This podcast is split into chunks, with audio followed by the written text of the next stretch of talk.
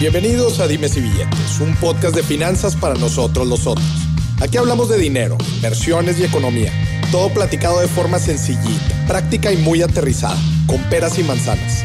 Yo soy Maurice Dieck, un fiel creyente de que necesitamos educación financiera para tomar mejores decisiones en nuestra vida. Y también creo firmemente que juntas la educación e inclusión financiera son pilares fundamentales para que todos tengamos una vida mejor. Así que prepárate. 3, 2, 1. Empezamos.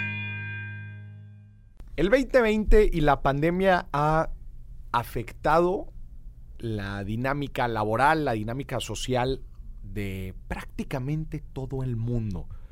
Lo que llevábamos haciendo, la rutina que teníamos, nuestras actividades del día a día y lo que nos daba resultados en general, de repente, de la noche a la mañana sufrió un cambio drástico gracias a la pandemia, a la cuarentena y nos, nos vimos obligados a reinventarnos para obtener los mismos resultados, inclusive o buscar mejores resultados. Pero definitivamente nos sacudió, nos movió el tapete la situación eh, que hasta el estar grabando este episodio seguimos viviendo.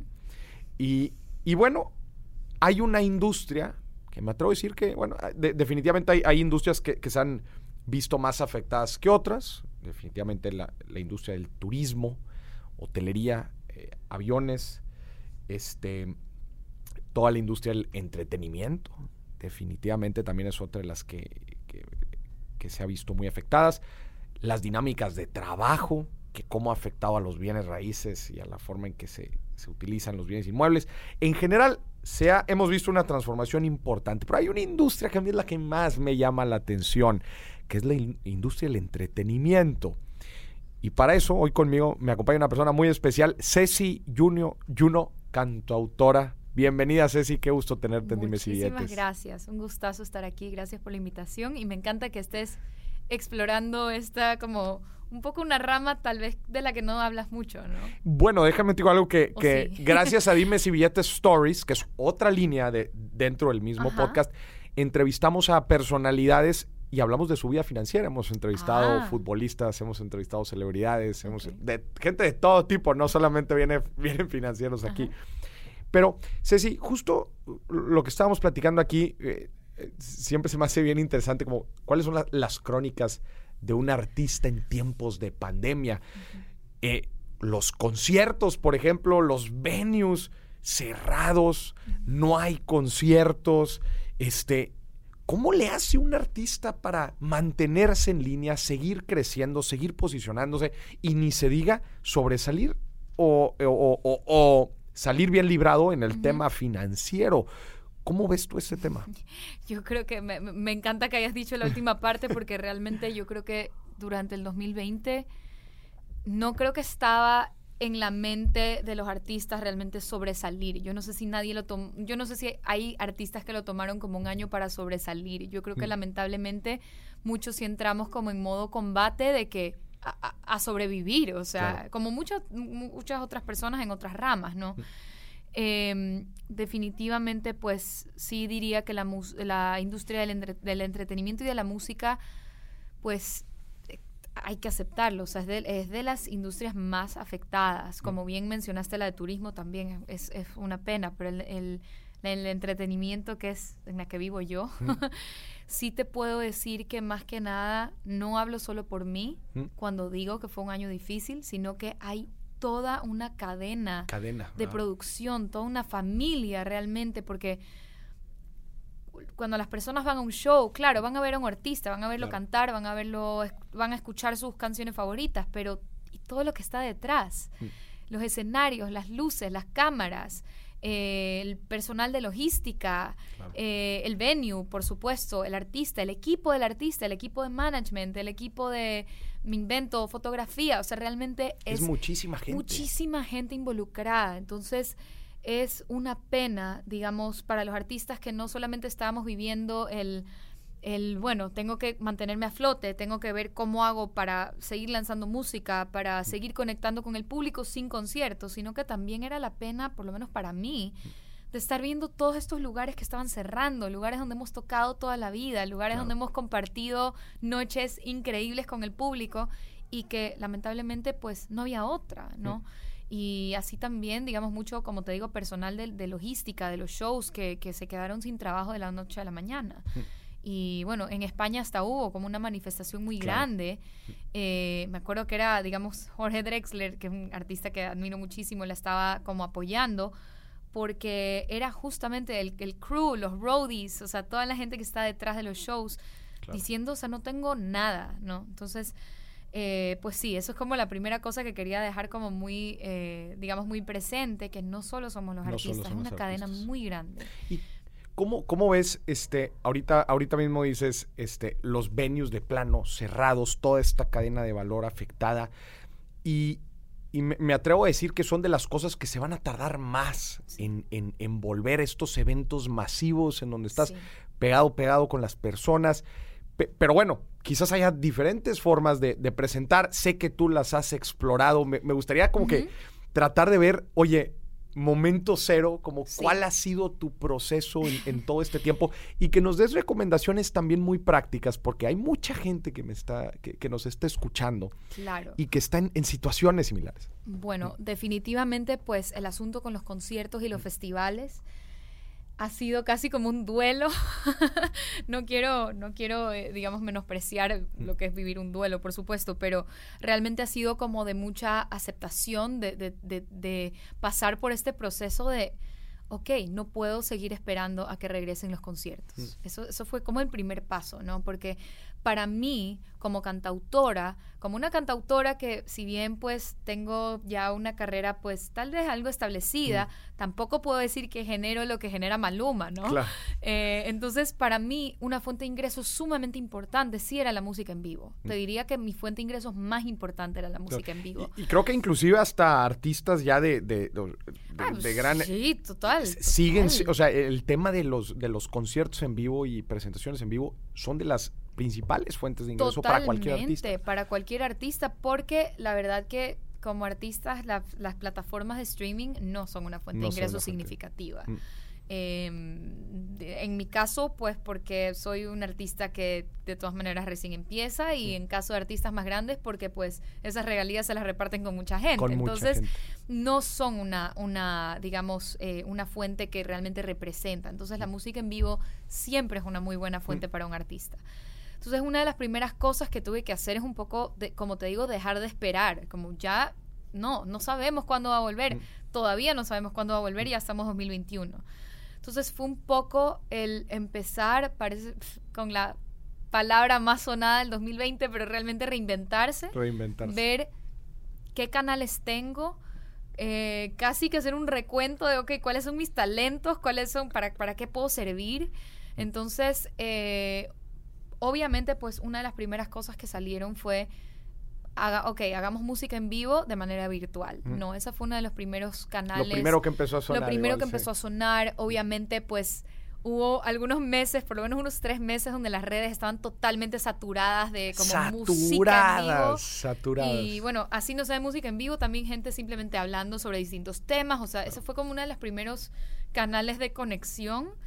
Claro. Y pues ya luego de eso se empezaron como a descubrir un poquito, un poco más de maneras para, eh, digamos, monetizar, ¿no? Monetizar esta música en vivo. Se empezaron a crear como salones privados, como para hacer conciertos virtuales que se re- que- en donde se requiere una entrada.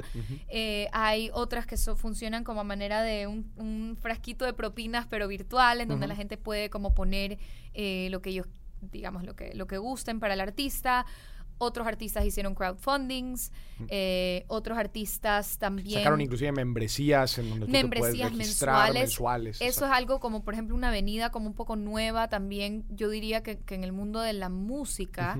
Porque como en la creación de contenido siempre ha habido esto de, Claro. de- de tal vez de las suscripciones, pero por ejemplo Patreon ha sido una súper herramienta para los artistas, Eh, también funciona con suscripciones mensuales, distintos tiers en donde si ta- aportas más pues tienes contenido como más exclusivo Claro. y tiers en donde tienes que aportar menos y Mm. pues eh, entonces esa ha sido, yo personalmente no tengo Patreon, estoy digamos, explorando la idea, no me, no me cierro para nada, me parece, eh, me parece una idea muy cool, sobre todo porque sí veo interés por parte de la gente De del la gente. contenido exclusivo, eh, tal vez eh, ver, no sé, videos que lances con ellos primero, antes de lanzarlos al público, eh, entrevistas exclusivas, merchandising, que salga primero.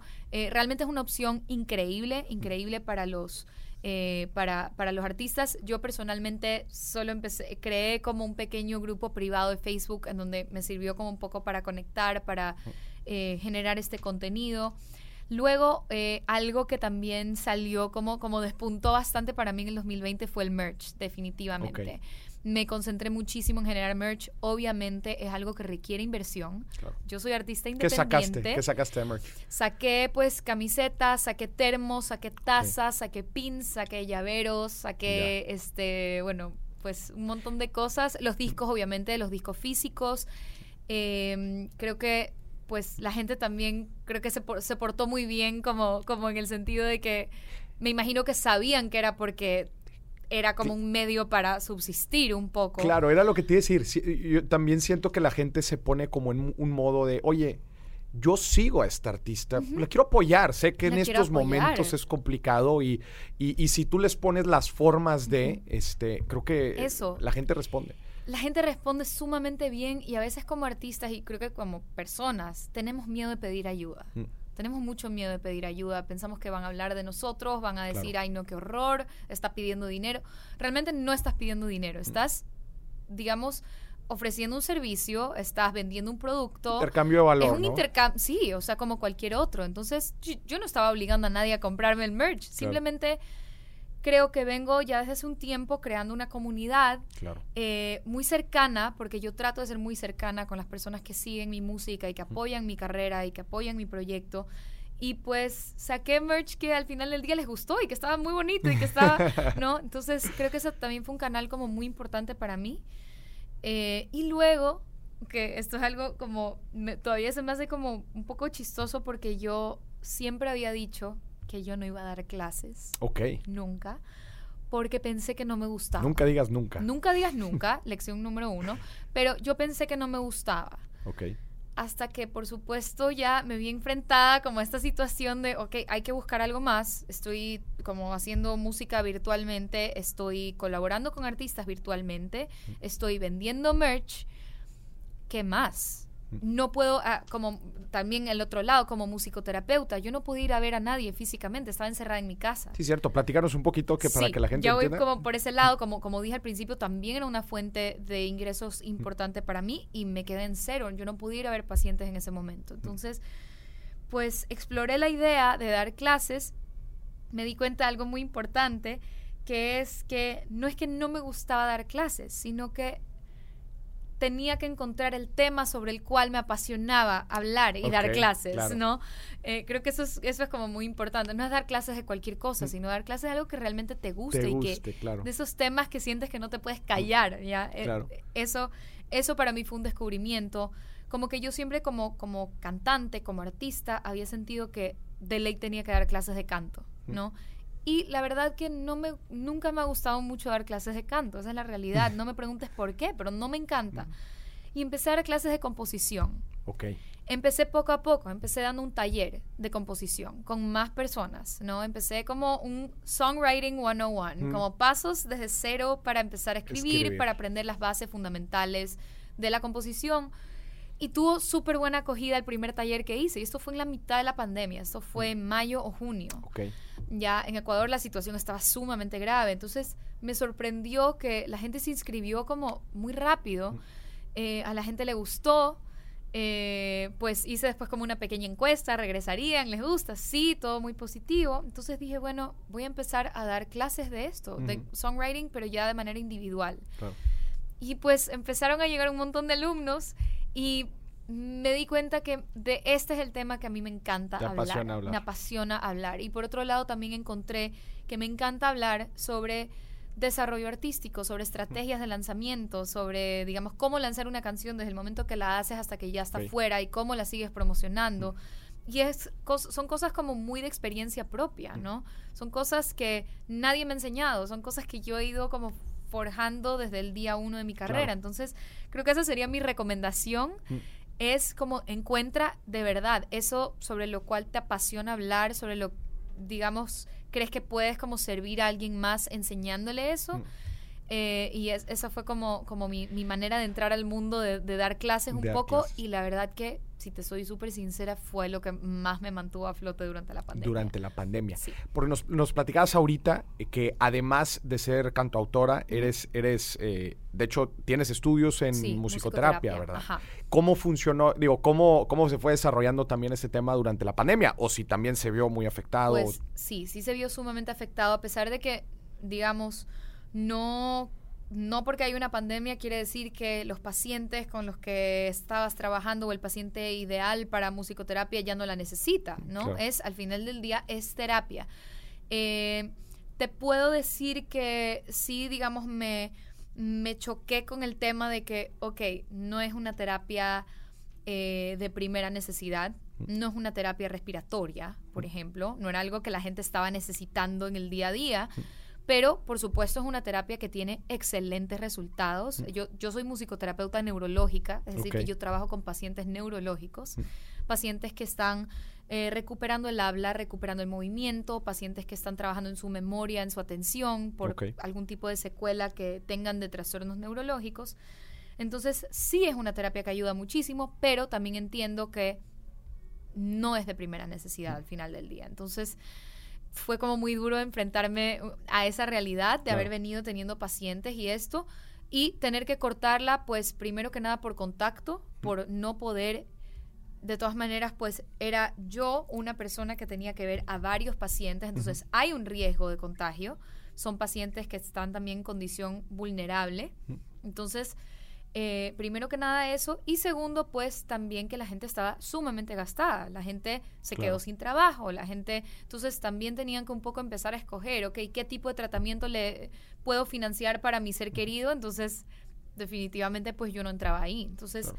fue como muy duro enfrentarme a eso y, y como te digo, tener que cortar pacientes eh, desde que ya empezó el encierro hasta que ya poco a poco empecé a, de- a- a entrar al mundo de la teleterapia, Ok. que es una posibilidad. No te puedo decir que es algo para todo el mundo, no te puedo decir que funciona 100% bien el 100% de las veces, es de mucho como prueba y error. Eh, hay pacientes con los que funcionó muy bien, como hay pacientes con los que no. Definitivamente en mi caso, tiene que ser con pacientes que tengan como, que estén en un estado cognitivo mejor. No, porque si es un paciente, por ejemplo, que está con Alzheimer, que está confundido, que tiene agitación, que sufre de episodios de agitación y, y no comprende, tal vez, no tiene la comprensión para saber que eh, la persona que está ahí viendo en la pantalla realmente está ahí. No es que le están mostrando un video, sino que tiene que interactuar. Eso es sumamente difícil. Entonces, por eso te digo, no es algo, no todos los pacientes son candidatos para hacer teleterapia. Pero con los que empecé, pues me estaba yendo sumamente bien. Eh, fue definitivamente una manera de seguir conectados, de, de, ok, cuando las puertas se abran, cuando ya podamos volver a vernos, entonces seguimos seguir. presencialmente. Y- ¿Metes algo de, de musicoterapia también en estas teleterapias o no? Sí, claro, Sí. o sea, es teleterapia Es de musicoterapia, Ok, sí, sí, sí, ya. 100%. Obviamente tiene sus limitaciones. Hay, Mm. Te diría que la gran parte de la musicoterapia sí requiere estar de manera presencial, porque requiere tocar instrumentos Mm. Ya. requiere pues cantar, ver la postura que tiene la persona, ver que tenga la postura adecuada, ver que tenga soporte del diafragma, me invento, o sea, son cosas que es muy difícil de Sí. detectar a través de una pantalla. Entonces, hay muchas razones por las cuales puede no funcionar la teleterapia en el caso de la musicoterapia, pero hay pacientes con los que funcionó muy bien. Y pues seguí con esos hasta que ya eh, sí hubo como una corta época en Ecuador en que las cosas se tranquilizaron un poco y que ya pude otra vez ir presencialmente a ver a mis pacientes y obviamente pues con todos los cuidados del mundo. Y bueno, ahora las cosas se han como disparado nuevamente. No sé honestamente a qué voy a regresar a Ecuador ahora que me he ido. Porque la gente, para los que no sepan, eh, Ceci es de Guayaquil, Sí, soy de Guayaquil, Ecuador. Ecuador. Exacto. De hecho, eh, iba, iba eh, mi siguiente pregunta encaminado a eso. O sea, eh, todos recordamos por ahí de marzo, ¿ah? cuando se marzo 2020 que se viene todo este relajo. La verdad es que desde un inicio como que no teníamos muy claro cuáles, Mm. cuáles iban a ser los, los horizontes de todo este No rollo, ¿no? idea. ¿Cómo? Y, y- y tú, por ejemplo, que estás en la parte de musicoterapia, que estás en la parte de, de cantautora, este, y bueno, y que fuiste explorando otras cosas, ¿cómo, cómo, cómo vas este, evolucionando con todos estos horizontes al principio que decías, oye, pues esto va a ser temporal, pero bueno, voy a ir explorando otras cosas? Porque sé también que los artistas son, hay veces, muy celosos de su trabajo y de su creatividad y el tiempo que le dedican a ello. Y cómo, cómo vas mediando y cómo vas haciéndole frente a estos nuevos horizontes, porque yo me acuerdo, o sea, me, me proyecto completamente porque al principio que decían abril y yo decía abril, ¿cómo abril? ¿Y cómo que hasta abril? Y luego llegó abril y entonces mi plan yo le hice hasta abril Ajá. y luego de abril venía junio. Y, y- y, ¿cómo junio? Entonces como que cada noticia nos Claro. iba cambiando los planes. Es ¿Cómo, que cómo lo vives totalmente tú? un año en desarrollo. O sea, no sabíamos qué iba a suceder el siguiente mes. Mi proceso fue, empieza el encierro en marzo. Empecé a, a- a, digamos, darme cuenta, no a profundidad, sino simplemente ver las noticias y ver que todo estaba paralizado. Obviamente, en los días de mi vida me imaginé que iba a ser un año totalmente nulo para los conciertos. Nunca me imaginé esa posibilidad simplemente yo siento que entré como en modo combate de una, como, como viendo, ok, el mundo entero está paralizado, yo no puedo estar paralizada. Voy a producir canciones, así sea a distancia, voy a grabar, así sea a distancia, voy a lanzar, voy a hacer como si nada. Y logré hacer eso por un tiempo. Eh, en abril, el, el encierro empezó en marzo, en abril lancé mi primera canción en pandemia. Mm. Era una canción que felizmente yo ya tenía grabada. Entonces, no me costó tanto en el sentido de que ya la canción estaba lista, no tenía video, pero el video lo grabé en, digamos, desde casa, con un poco de artistas invitados desde sus casas, como un poco haciendo la broma de, bueno, todos estamos encerrados en pijama. Eh, y de ahí fue como que, bueno, estrategia de promoción y lanzamiento, como todo, ok, sigamos con normalidad. Llegó junio, lanzo mi siguiente canción. Ok, puedo lanzar dos canciones, todo bien. Otro video, estamos Mm. bien, jajaja. Llega, bueno, seguí trabajando como en proyectos, colaboraciones. Yo, haz de cuenta, como que conmigo no era la pandemia. Mm. Ya, obviamente, pues muy consciente de la realidad social que se estaba viviendo, pero yo mi, mi, mi proyecto lo seguí llevando en la medida de lo posible. Como que me decían, no se puede hacer eso. Yo, ah, ya, busquemos otra Bueno, alternativa, como enseguida, ¿no? Llegó septiembre, lancé mi tercera canción. Y ya después de lanzar esa tercera canción, yo tenía otra que venía en, en fila, digamos, con otro artista. Y el artista me dice, no, no la podemos lanzar Ok. eh, por temas de su disquera, temas de, ya, no la podemos lanzar. Lanzo la canción a la primera semana de septiembre. Me llega la noticia de que ya no hay más canción para el resto del año. Me entra la cachetada de realidad No de, digamos, yo tenía mi año planeado hasta aquí, hasta esta canción. Ya, obviamente todo como ya lo hemos conversado hace un ratito, como manteniéndome a flote, que con Mm. clases, que con merch, con todas estas cosas, yo todo el tiempo como en modo combate, Claro. pero me pega esto de que como que hasta aquí llegó mi plan, ya no tengo nada más después, ¿qué voy a hacer el resto del año? No hay conciertos, ya la gente me ha comprado todo el merch que se puede comprar, Eh, tal vez, no sé, hubo una baja de alumnos en ese momento, eh, de esas cosas que me pegó tan duro, me pegó Por ahí de septiembre, dices. Sí, me pegó todo lo que no me había pegado desde el comienzo, como, como, digamos, yo no me había permitido sentir la falta de trabajo en ningún momento. Ya. Ya, porque yo soy muy, a- yo soy muy organizada, muy planificadora, yo soy trabajadora compulsiva. Entonces realmente no me había permitido sentir lo que tanta gente venía sintiendo desde marzo. Claro, claro, claro. ¿no? Y, y procesando desde marzo. Entonces, sí tuve como unos meses, te diría, septiembre, octubre, noviembre, sumamente difíciles, de que se me vino todo al mismo tiempo. Y ya en diciembre fue como que, no, a ver, volvamos, volvamos a las canchas. Obviamente, pues también fue de la mano de que este artista con el que había hecho la canción me dijo, no, sí la podemos Sí, lanzar. lanzamos. La lanzamos la primera semana de diciembre. Eh, y aparte de eso, también regresé como con un plan. Ok. Que esa fue otra, otra idea que les puedo dar a quienes están escuchando. regresé con un catálogo navideño. Ok. Entonces fue como que aprovechemos la época de las fiestas, aprovechemos que, que he tenido esos tres meses para llorar y sentirme mal.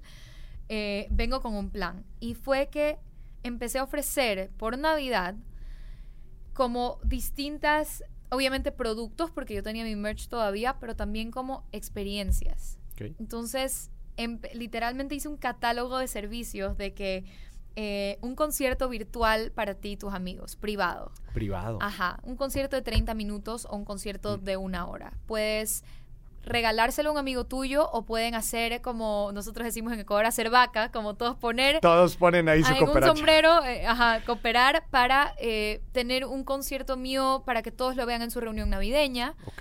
Eh, también puedes... Una experiencia muy cercana, me imagino, que pueden pedir que su rola, que totalmente como interactivo. Como no si era tuvieras algo- a Ceci ahí como Si yo cantando. estuviera en la sala con ustedes. Ajá. Eh, muy interactivo, no era nada pregrabado, sino que era ahí en el momento, conciertos virtuales. Eh, también pueden regalar un saludo personalizado, es decir, que eh, pues yo mando el saludo y también una dedicatoria de una canción. Entonces me pueden pedir dedicarle una canción. Este. Entonces, si mi, no- si mi novia era fan tuya, oye, pues yo contrato una canción de. Ceci. Te voy a contratar un saludo y una canción porque quiero dedicarte a esta canción de Ceci Juno, entonces... Qué ajá. fregón. Entonces era eso, pues también como eh, puse en el catálogo como un cancionero de, de, digamos, mis canciones con los acordes para los que sí toquen instrumentos y quieran sacar alguna canción mía.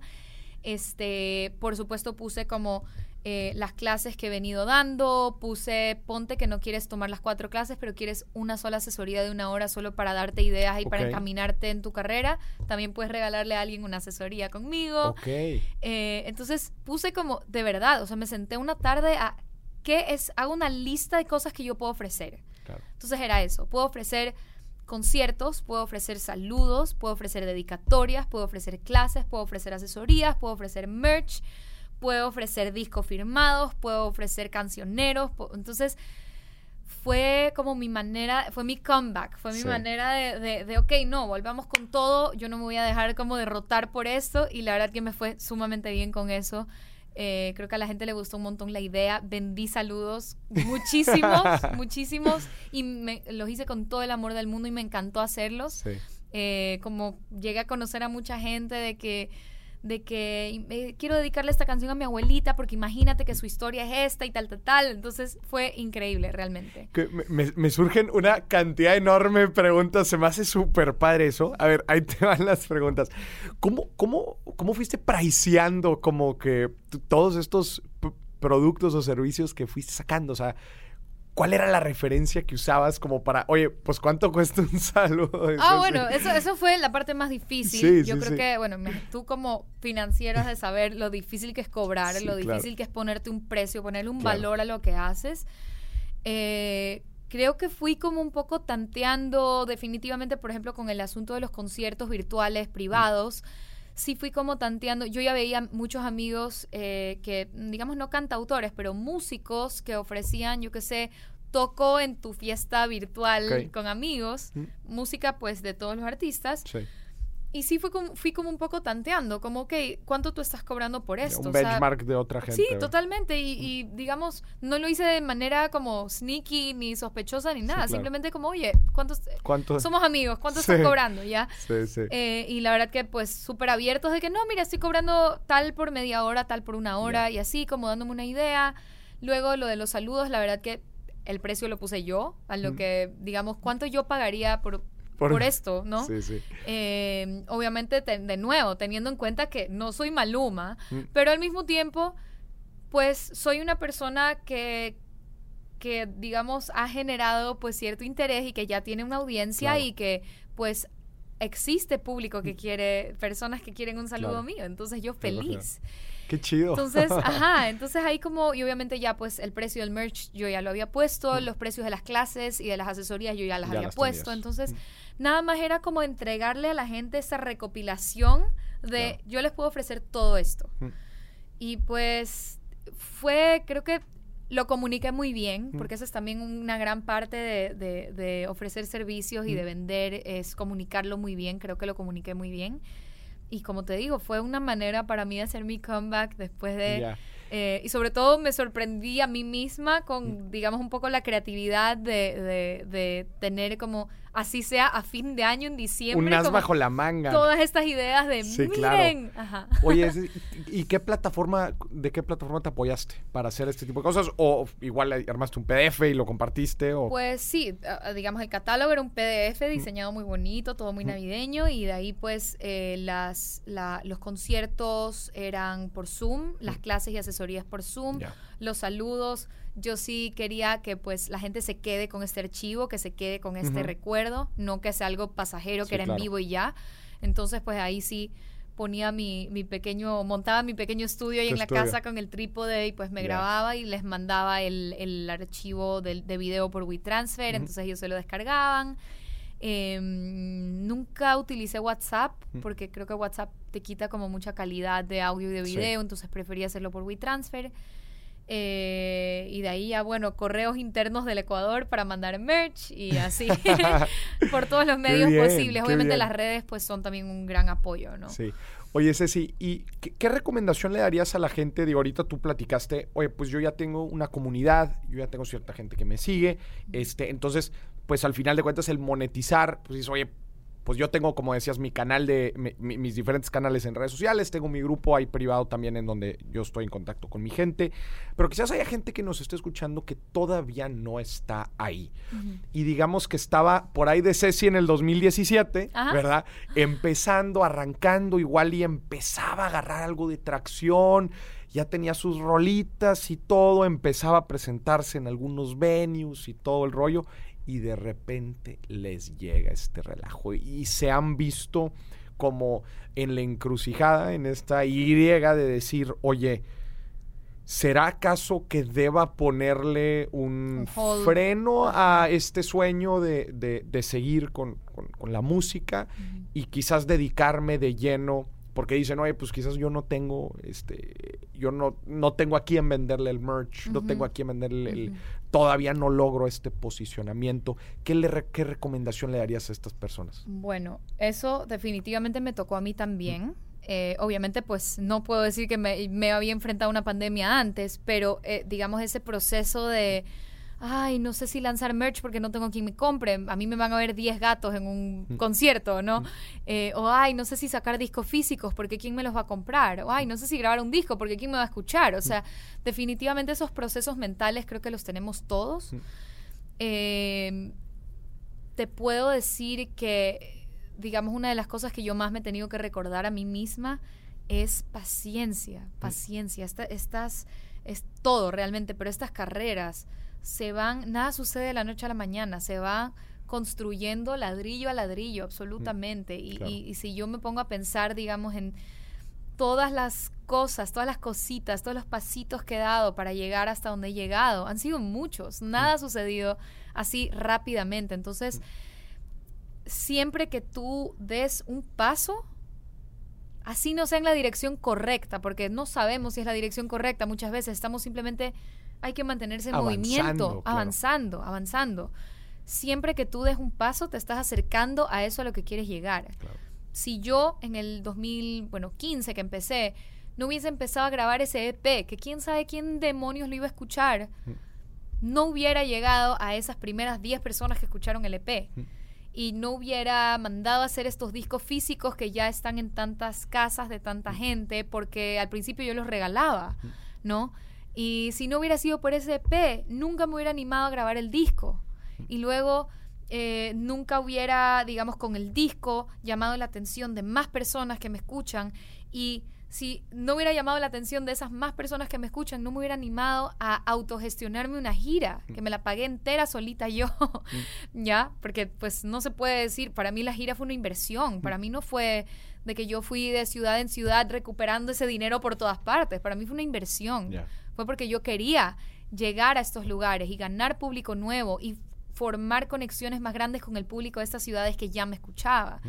Entonces realmente todo, absolutamente todo, son como cimientos para eso más grande que estás creando. Entonces, obviamente, pues enfrentarse a una pandemia recién empezando como artista está muy fuerte, eh, pero eso no puede ser el detente, porque todo el mundo está detenido, no solo tú estás detenido como artista nuevo, todo el mundo está en las mismas que tú. Entonces, digamos, y todo el mundo está encontrando la manera de como atravesar esta barrera en la que estamos y, atravesar todos estos obstáculos. Entonces, no puedes tú como, digamos, dices, ah, porque yo estoy empezando, entonces no, no es el momento. Nunca es el momento. Fíjate, Ceci, que una de las cosas que yo digo mucho es eh, que la pandemia, si algo nos ha, la cuarentena, si algo nos ha regalado es tiempo. Si antes el frenesí de nuestros días era, pues, era muy rápido, era muy veloz la dinámica. Pues ahora nos han puesto un alto en general y a ver, esténse quietos, ¿no? Este, ¿Este tiempo le sirve de algo al artista? Es decir, ¿cuáles son los pros de tener tiempo para un artista? Me imagino que ha de haber, que haber bastantes. sí, yo no conozco un artista, digamos, de mis artistas amigos que me haya dicho, no, el 2020 no sirvió para nada. Mm todos han dicho, me encerré a escribir, me, encerré a, producir, me encerré a planificar cuáles son los siguientes pasos que quiero tomar en mi carrera. O sea, realmente fue un año de mucha introspección para todo el mundo. Ya, y creo que como artistas, como músicos, si es que hay músicos escuchando allá afuera, nuestro producto, a veces nos olvidamos, pero nuestro primer producto es la música todo el resto es adicional. Mm. Todo el resto, los seguidores son, o sea, eh, el merch es adicional, las entrevistas son adicionales, los shows son adicionales, o sea, la música. Si no tenemos la música, ¿qué estamos ofreciendo? Mm. Entonces, si es que algún artista que está empezando y siente que está detenido por la pandemia, por la falta de recursos, por supuesto, especialmente los artistas independientes, los entiendo más que nadie. Mm. Eh, si están como pensando, que ¿cuál es el siguiente paso, no? Pues sin tu producto no eres nada. O sea, de verdad, sin tu producto, ¿qué tienes para ofrecer? Entonces, primero asegúrate de, afianzar esas bases, ¿no? Trabajar mucho en tu habilidad, trabajar mucho en tu talento, pulir todo lo que puedas pulir. Eh, tener todas tus canciones al 100 para que cuando llegue el día que se abran los estudios puedas entrar a grabar inmediatamente o que se abran los conciertos, puedas llegar a tocar tu música inmediatamente. Hay mucho en que trabajar en el encierro. buenísimo. Y de hecho, ahora que me acuerdo, una de las primeras cosas que hice, me parece que fue en el mes de abril, después de, tú sabes, en mi frenesí de, no, productividad saqué una guía para el músico en casa. Ok. Ya, te la puedo enviar para que, para que la tenga. bueno, de hecho está en mi página web ah, también. Ah, buenísimo. Eh, está en mi, en mi página web, tengo un blog. Y era literalmente una lista de cosas que puedes hacer mientras estás en casa. Y entre esas cosas era, por supuesto, componer, hacer networking con artistas a distancia, asegurarte que todas tus redes y plataformas estén al día, que esa es la típica cosa que no tienes tiempo en el día a día y que es importantísimo. Ya, este, actualizar tu página web, actualizar tu press kit, que tu press kit es como tu portafolio, tu currículum a la hora, de, digamos, de, de, oye, quiero abrirle un concierto a tal artista o quiero pedir una entrevista en tal lugar, lo primero que te van a pedir es un press kit. Eh, entonces, eso también, formar tu press kit, este eh, tener las letras de tus canciones en internet para que estén accesibles a la gente, tener tu música en las plataformas. Entonces, también esa es otra cosa que, que, que, hice eh, en el 2020, fue crear esta guía de, ok, estamos encerrados, pero puedes estar haciendo todas estas Todo el trabajo de oficina, entre comillas, que tiene que tener el Hay muchísimo trabajo administrativo que, que digamos si ustedes, digamos, se, imaginan así como que, ah, la vida de artista, de ley te pasas cantando, de ley te pasas en bares, como, no, hago mucho trabajo administrativo. Eh, por, de nuevo, porque soy artista independiente y porque estoy encargada como de todos los aspectos de mi carrera, ¿no? Entonces, eso. Ceci, platícame un poquito también de las nuevas tendencias.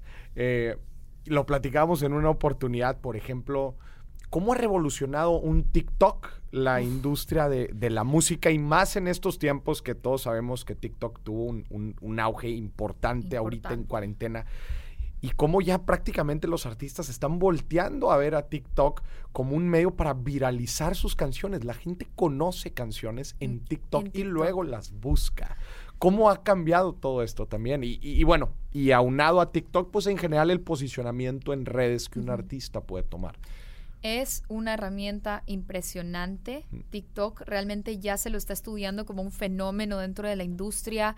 Eh, ya, digamos, en conferencias virtuales, por supuesto, se habla de, de- de- de TikTok, de cómo funciona el, el algoritmo, de cómo puedes llegar más lejos con tu música. Las agregadoras, que son las que se encargan de, de ser el intermedio entre el artista y Spotify, o y el artista y Apple Music, por ejemplo, las agregadoras son las que están en la mitad ya como que empezaron también a enviar comunicaciones de ya estamos distribuyendo en TikTok, o sea, como, como digamos, como un, eh, como un asset, como un beneficio de como agreguen con nosotros porque ya distribuimos en TikTok. Entonces es impresionante cómo realmente ha cambiado y, y sobre todo artistas te diría que tal vez de la generación más nueva que yo, artistas de la generación siguiente, ya piensan inmediatamente en TikTok. O sea, yo te diría que para los artistas de mi generación ha sido más como, ok, ¿cómo hacemos para entrar a un playlist de Spotify? Ya los artistas nuevos, los artistas que tienen pues 17, 18, 19 años, talentosísimos por cierto, están más con la mente en cómo hacemos para vira- viralizar mi canción en TikTok. Claro. O sea, ya es como un cambio de mentalidad que ha generado. Los artistas están, por supuesto, buscando hacer challenges en TikTok de, de baile o de hacer lip sync de la canción para que se viralice más rápido. O sea, es definitivamente como un, un nuevo canal entero que se ha abierto y que pues hay que explorar. O sea, te soy súper sincera, a mí me cuesta TikTok mucho. De hecho, me borré el app. Tiene su, es que tiene su, obviamente su, ay, Tiene su ciencia, Su no es tan fácil. no es o sea, fácil, claro. Y me siento súper vieja diciendo eso, pero porque siento que a los, a los de la generación Z les sale lo Les más natural lo del más mundo. natural. A mí me cuesta un montón TikTok, pero definitivamente pues hay que darle amor y prestarle atención a todas las plataformas por igual, porque Claro. nunca sabes dónde está tu público ideal, ¿no? Hay, hay, hay, pers- hay artistas que crean comunidades en Instagram, como hay artistas que crean comunidades en Facebook y hay artistas que crean comunidades en TikTok. Entonces, nada más pues tratar de estar actualizado con todo eso, que ya es bastante. Claro. Sí, y, y- y como decíamos ahorita, aprovechar el posicionamiento que cada una de estas redes te da y, y también lo platicamos aquí a veces, saber qué tipo de contenido es el adecuado, ¿no? Para Ah, cada una de las plataformas. Porque no es lo mismo, No ¿verdad? o sea, en. TikTok y, por ejemplo, en Instagram Reels, es un es- tipo de contenido muy particular Son nichos. que lo que tú vas a poner en un Twitter, ¿no? O en un video en Facebook o en YouTube, ¿no? Entonces, como el saber para la gente que antes decía, oye, pues es que no tengo tiempo para darle batería a todas las redes, No. pues quizás ahora lo tengas, ¿no? Tal vez ahora lo tengas y si no lo tienes, tienes que crear tiempo, Tienes porque que ahí es donde está todo. Claro. Todo, especial. Hoy más que nunca. Ya, ya, digamos, todo está en digital, todo Mm. está virtual. Entonces, si antes no tenías tiempo para las plataformas, ahora tienes que hacer tiempo para las plataformas. Claro. Ceci, ¿cómo planeas el 2021? A ver, ya ahorita para la gente que nos está escuchando, estamos empezando el año. Ya lo pasamos bien o mal, ya pasamos el 2020. Sobrevivimos. pero aún estamos bajo, bajo un pues ambiente de cierta incertidumbre ante el 2021. ¿Cómo me, me gustaría meterte, me- meterme en tu cabeza y ver cómo lo ves hacia adelante? Pues tengo, no sé, no sé, siento que entro como con algo de, de- de seguridad. Puede que sea la más tonta del mundo por entrar con seguridad, después de haber, haber entrado con seguridad el 2020 también. Pero como que, digamos, ya la pandemia no es nueva, ya hemos tenido que hacer todas estas cosas para mantenernos a flote durante el 2020, para tener algo de éxito durante el 2020. Entonces siento que yo siento que el 2021 va a ser bastante parecido, la verdad. No es por ser pesimista, pero creo que pues todo apunta a que Todavía nos falta. todavía ¿no? nos Para falta superar esto por completo. Entonces siento algo de seguridad en eso, como digamos un poco a ponerlo de manera súper cruda, más abajo que el 2020 no nos vamos a ir Exacto. trato de pensar así por lo menos. Entonces, creo que un poco hacer como esta revisión de, ok, ¿qué me sirvió? ¿Qué me funcionó durante el 2020 y qué no? ¿Qué es algo que no volvería a hacer? Mm. Eh, estoy todavía, yo que soy muy organizadora, muy planificadora, muy todo, para estas alturas normalmente yo ya tuviera casi que mi año entero planificado. Planeado los lanzamientos, los conciertos. Este año, la verdad que para mí todavía es un poco un signo de interrogación. Todavía estoy de viaje, todavía estoy como en modo vacaciones, a pesar de que sí he estado trabajando, pero todavía no regreso a Ecuador, a mi escritorio. Cabe recalcar que Ceci nos está acompañando aquí directamente desde Monterrey, Nuevo León. La tenemos aquí. Entonces, siento que, bueno, obviamente pues tengo muchos planes, tengo muchas cosas en la cabeza, pero todavía me falta como dejarlo por escrito y decir voy a hacer todas estas cosas, ¿no? Mm. Eh, lo veo, lo veo bien. Como te digo, ya llegué a ese punto en el que ya acepté que no puedo contar con los conciertos, mm. que ha sido una vía tan importante para mí y para todos los artistas. Eh, entonces ya, digamos, no tengo todas mis esperanzas puestas ahí, sino que ya estoy directamente buscando otras, eh, digamos, como te digo, viendo lo que hice en el 2020, viendo que funciona, que no, y trayéndolo al 2021 y mejorándolo todavía, ¿no? Eh, sí te puedo decir que estoy tratando como de, a pesar, con, o sea, a pesar de todo, con pandemia y todo lo que quieras, tratando de como soñar un poco más grande para el 2021, ya no quedarme solamente en voy a lanzar esto, eh, porque al final del día, pues ese es mi trabajo, lanzar canciones, sino que voy a tratar de como llegar más lejos, mm. eh, digamos, ser más recursiva todavía, abrir nuevos canales, eh, llegar más lejos, llegar a más personas alrededor mm. del mundo. Sí, un poco tratar de sacarle el jugo a la situación lo que más pueda, mm. no cometiendo el error del, del 2020 de estar en este modo combate sin ver a los lados, sin ver atrás, sin ver nada, porque pues me afectó emocionalmente. Entonces, nada más tratando pues de, de hacerlo lo que se puede, ¿no? Y, y, si en un futuro vuelven los conciertos, pues como dices, si ya te adaptas a esta situación y con la situación que está logras salir adelante, imagínate los conciertos que se dejen venir en un futuro ya serán pura miel, ¿no? Serán una belleza, creo que la gente, lo, o sea, creo que nunca se había esperado los conciertos con tantas ganas. Claro. Eh, de hecho, tuve la experiencia antes de venirme acá a México, hice un pequeñísimo concierto en Guayaquil, el primero y último del año 2020, porque no pude hacer más. Mm. Eh, por supuesto, un espacio como muy grande, con aforo súper hiper reducido, la gente muy separada, todo el mundo con mascarillas, pero se repletó. Sí. Se repletó. Y lo dices así en voz bajita para que no te escuchen. Es que me, todavía me da, como, me da como cosa decirlo de verdad, porque nunca me imaginé, digamos, la acogida que iba a tener. Yo, yo de verdad pensaba que o te queda la duda de que será que la gente se olvidó de mí porque no me ha visto hace mucho tiempo, o obviamente pues hay mucho miedo al COVID todavía, como se debe tener miedo, o sea, no, bueno, tampoco vivir con miedo, pero sí tenerle mucho respeto, a lo que está pasando y a su vez pues yo siempre traté de ser muy respetuosa con eso de, digamos, no vengan si sienten que no deben venir tranquilos, habrá más, ya podemos, ya podremos vernos de nuevo, habrá tiempo, ¿no? Entonces no obligando a nadie de que vengan todos. Nunca la comunicación fue así porque realmente estamos viviendo un momento muy difícil. Entonces, todas estas cositas como que me hacían pensar de que, ay, tal vez van a ir unas 20 personas. Y pues tómala. no. Se llenó el aforo y encima se quedaron, se quedaron personas afuera que no pudieron entrar por el aforo reducido.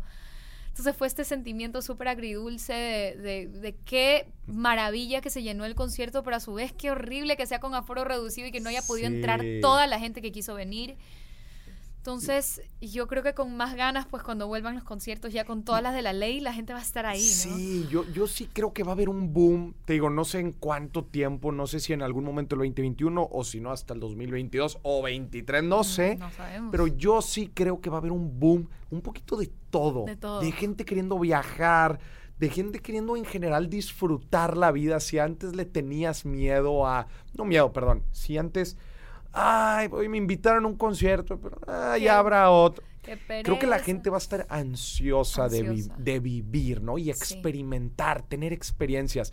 Este, no sé, no sé si cuánto dure este boom, si quizás vaya a ser un golpe de un inicio y que luego se normalice como antes, quién sabe. Pero yo sí creo que va a haber un boom importante. A ver, yo te lo estoy diciendo de, primera persona, ¿verdad? O sea, si mañana a mí me dicen que los conciertos volvieron, yo creo que iría todas las semanas a un concierto, literal. Y haría los viajes que nunca hice. Claro, porque digo, no manches, antes sí, antes yo en lo personal antes se me hacía muy fácil rechazar las cosas. Y decía, ah, ya habrá tiempo, ya habrá tiempo, ya habrá tiempo, ya habrá tiempo.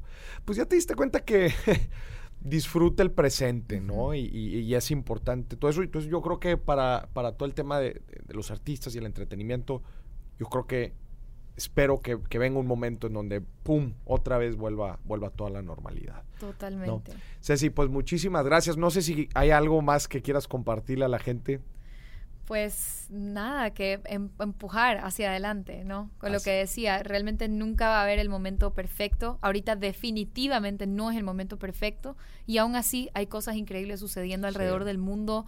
Eh, dentro de todas las industrias, la gente ha encontrado maneras increíbles de continuar haciendo lo que aman y de continuar sirviendo a, a- a la humanidad. Entonces, creo que eso, no esperemos a que pase la pandemia, no sabemos. No sabemos. No sabemos nada realmente y, y, pues como ahora con este último tema de los conciertos que hablamos, o sea, no dar por sentado, Claro. no dar por sentado que, que digamos que hay un mañana en donde, ah, todo va a estar Mm. perfecto porque realmente no. Ya. Entonces creo que eso. Ceci, platícanos dónde puede encontrar la gente tu música, dónde te pueda pedir un saludo, un concierto privado, dónde, dónde te claro pueden que encontrar. sí. Bueno, estoy como Ceci Yuno en todas las plataformas. Ceci Juno, Juno con, con J. J, así es. Ceci, Juno. como la película. Como Ceci Juno o Ceci Juno. eh, Ceci con I latina. con I latina. Sí, C. E C I latina. Juno. Juno. Eh, estoy como Ceci Juno en todas las plataformas digitales de streaming y estoy en como Ceci Juno Music en todas las redes sociales. Así que por ahí también me pueden encontrar.